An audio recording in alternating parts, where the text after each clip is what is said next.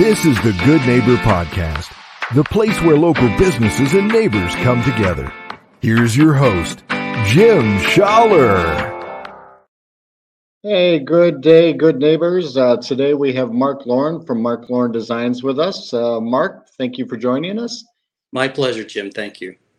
Yeah, so I guess we'll, we'll, we'll jump right on in. Why don't you share a little bit about uh, Mark Loren Designs and what you guys are about? Well, thanks. We're, we're actually approaching our 40th anniversary of being in business. And what we do is we do custom design, one of kind jewelry as real as well as repair. So that now we're about doing the same. We do uh, also other types of renovation work on people's fine jewelry and their heirlooms. So we've got a pretty large staff compared to this type of business, and um, we have a lot of fun with what we do.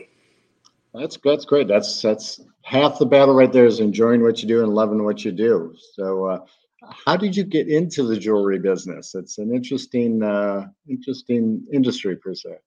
Well, a lot a lot of people ask me that, and it's um, I started in high school, high school art class when I was a freshman. You're required as a prerequisite at the school I went to to take art as one of your prereqs, and I really enjoyed it. And they moved us around in different disciplines in art and I really connected with metal smithing and sculpture.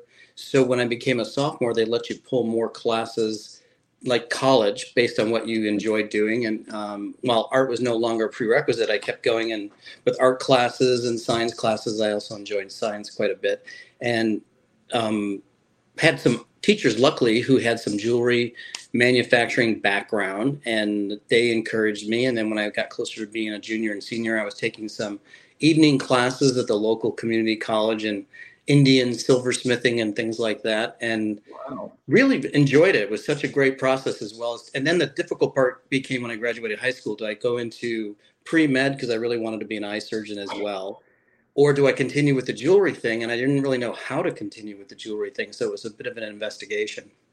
Well, there you go. Either way, you're affecting the eye. See, it's, it's visually or helping people see. It's that's great. Uh, yeah, I was. Yeah, I was. A, I was an art major myself, but uh, I ended up getting into sales. So it's a little, little bit different path, but um, it is an interesting industry. Um, it, it, allows you to use your creativity.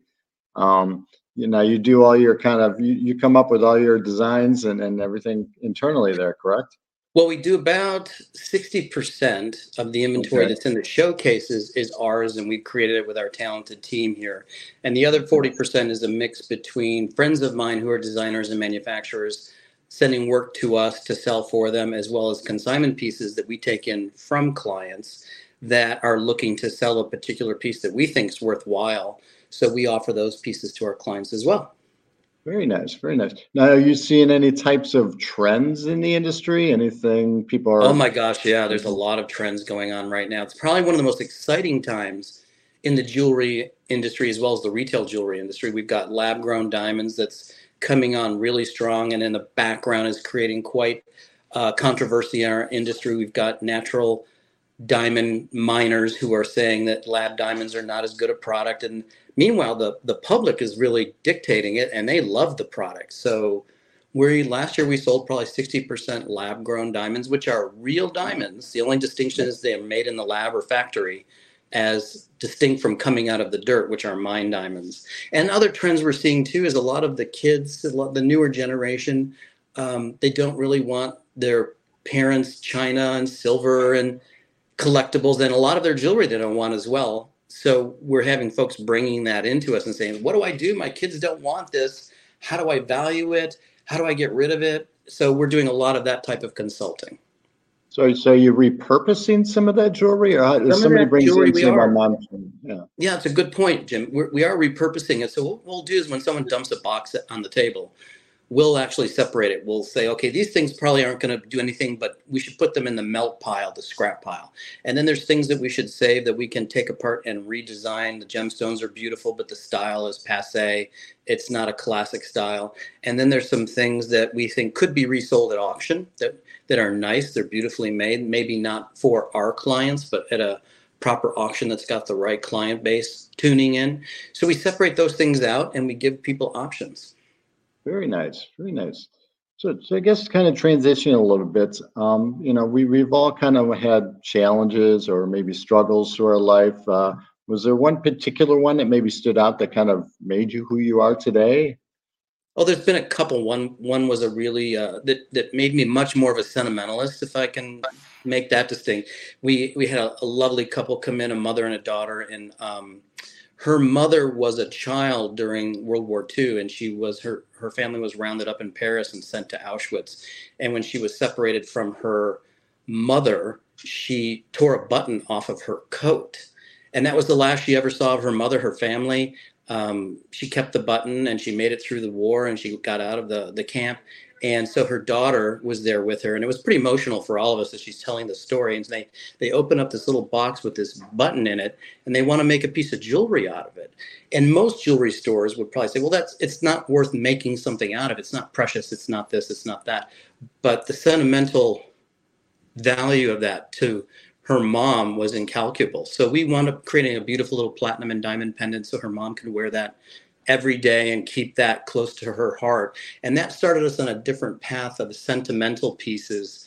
And now it's interesting because we see out in the jewelry industry a lot of sentimental sayings and bracelets that have empowering statements on them, sentimental pendants that are not like charms anymore, but are touchstones for people that whether they've got a loved one's ashes or a photograph, we use laser technology to put a photograph on metal.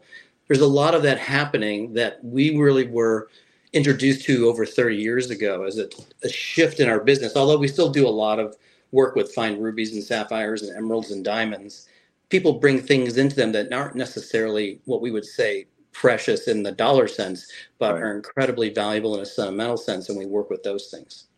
And that's that's beautiful. That's to build that connection and build something for somebody. It's it's uh, yeah. not necessarily a tattoo, but it's a it's no. And, and, the other thing that was momentous for me, I would say, on the other spectrum, was in 08 when the market crashed. I'd been through a couple of economic downturns before in business, but 08 was particularly interesting in trying to keep my business together, trying to hang on when everybody kind of essentially closed their wallets and kind of hunkered down.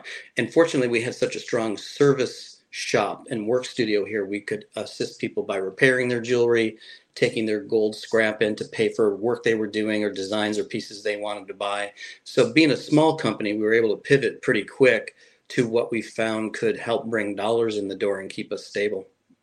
That's that's great. That's great. I mean, there's a lot of businesses out there that that struggle with that same scenario and and didn't pivot, you know, and and sure. having to close the doors. Um, you know, so you do, you're doing the right things.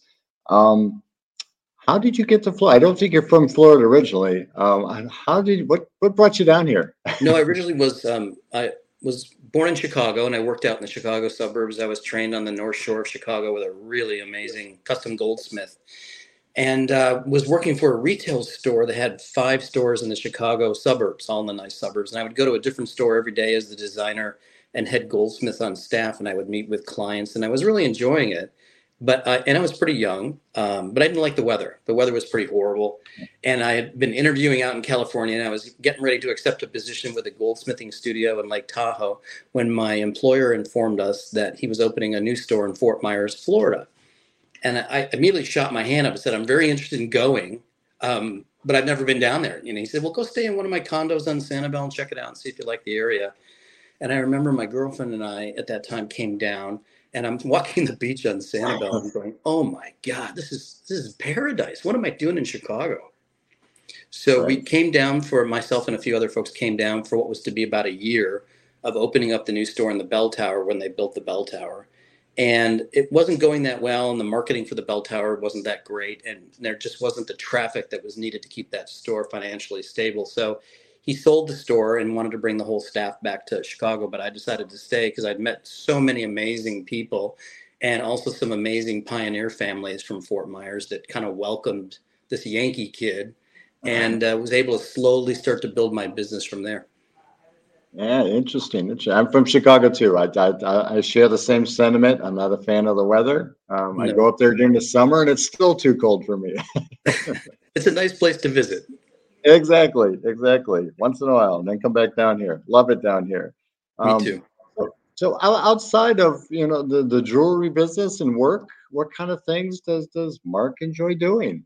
Well, we do a lot of uh, philanthropic work as well in the community. So that dovetails okay. really nicely into the folks that we know, um, the clients that we know. So you get to not only have these wonderful, amazing clients, but also the relationships with these different charities that are out to improve our community and make it a better place to live. So a lot of my spare time is spent out and about meeting people, working with different charities with their missions particularly and a lot of one of the things that people don't realize is even though i'm in the jewelry business and we work with these amazing real gems and precious stones the real gems are my clients the relationships with my clients and the different organizations in the community that we work with and that's where the joy is for me but I, I have so many different hobbies jim i mean i do a lot of fun stuff i I'm, would never be bored if i went into retirement but i like i like doing what i'm doing and anything with a racket, anything with a net, anything with the water. Um, I do some combat handgun shooting, um, wow. all kinds of crazy stuff. So you're very, very active, and that's that's great. But then active in the community as well too, and that I think that's important nowadays because there's a lot of businesses that kind of I'm going to say lack that connection with the community. Um, but I think it's more important now, more now than ever, that you know we really connect not just with the people around us, but the businesses around us, the local businesses and the people. It's very true. Yeah, helps help support them. The so, other thing too is um, uh, I I spent a lot of time in the gym. I'm pretty much in the gym uh, every day, and I've been doing that for over 40 years. And I think one of the things about that is that it allows me to stay in shape to keep my promises and my commitments, not only to my family but to my staff and to uh, our clients and the different organizations that we've got promises to keep. That's it, and that's great. You know, like I said, staying active but staying healthy as well too is, is important. And this is a great state to be able to do that in. You go outside. It is. You don't have to worry about uh, slipping on the ice and busting the hip. Exactly, or, or the change in temperatures. But uh, no, uh, is there? I, I, guess to kind of wrap things up here, kind of. Um, is there anything else we should know about you or know about Mark Loren Designs that you'd, you'd like to share with our listeners? Well, we're continuing to do some really amazing one of a kind goldsmithing. We just submitted five pieces to an international competition that I have won before, but it's essentially the Oscars of the jewelry design business. And uh, doing quite a bit of that work, but also um, the philanthropic work we're continuing to do because we really are committed to making our community a better place. And luckily, my goldsmiths and my jewelers and the rest of the staff, we all support using our particular talents to make uh, this place a better place to live. That's great, and that's important for everybody. And I appreciate you and uh, being part of the community and giving back like you do. Um, thank you. Thank you for joining us today. I appreciate it. Um, you have a great day, and we will see you out there soon. All right. Thanks for having me, Jim. I appreciate it. All right. Thank you. Take care. Thank you for listening to the Good Neighbor Podcast Estero. To nominate your favorite local businesses to be featured on the show, go to gnpestero.com. That's gnpestero.com or call 239 296 2621.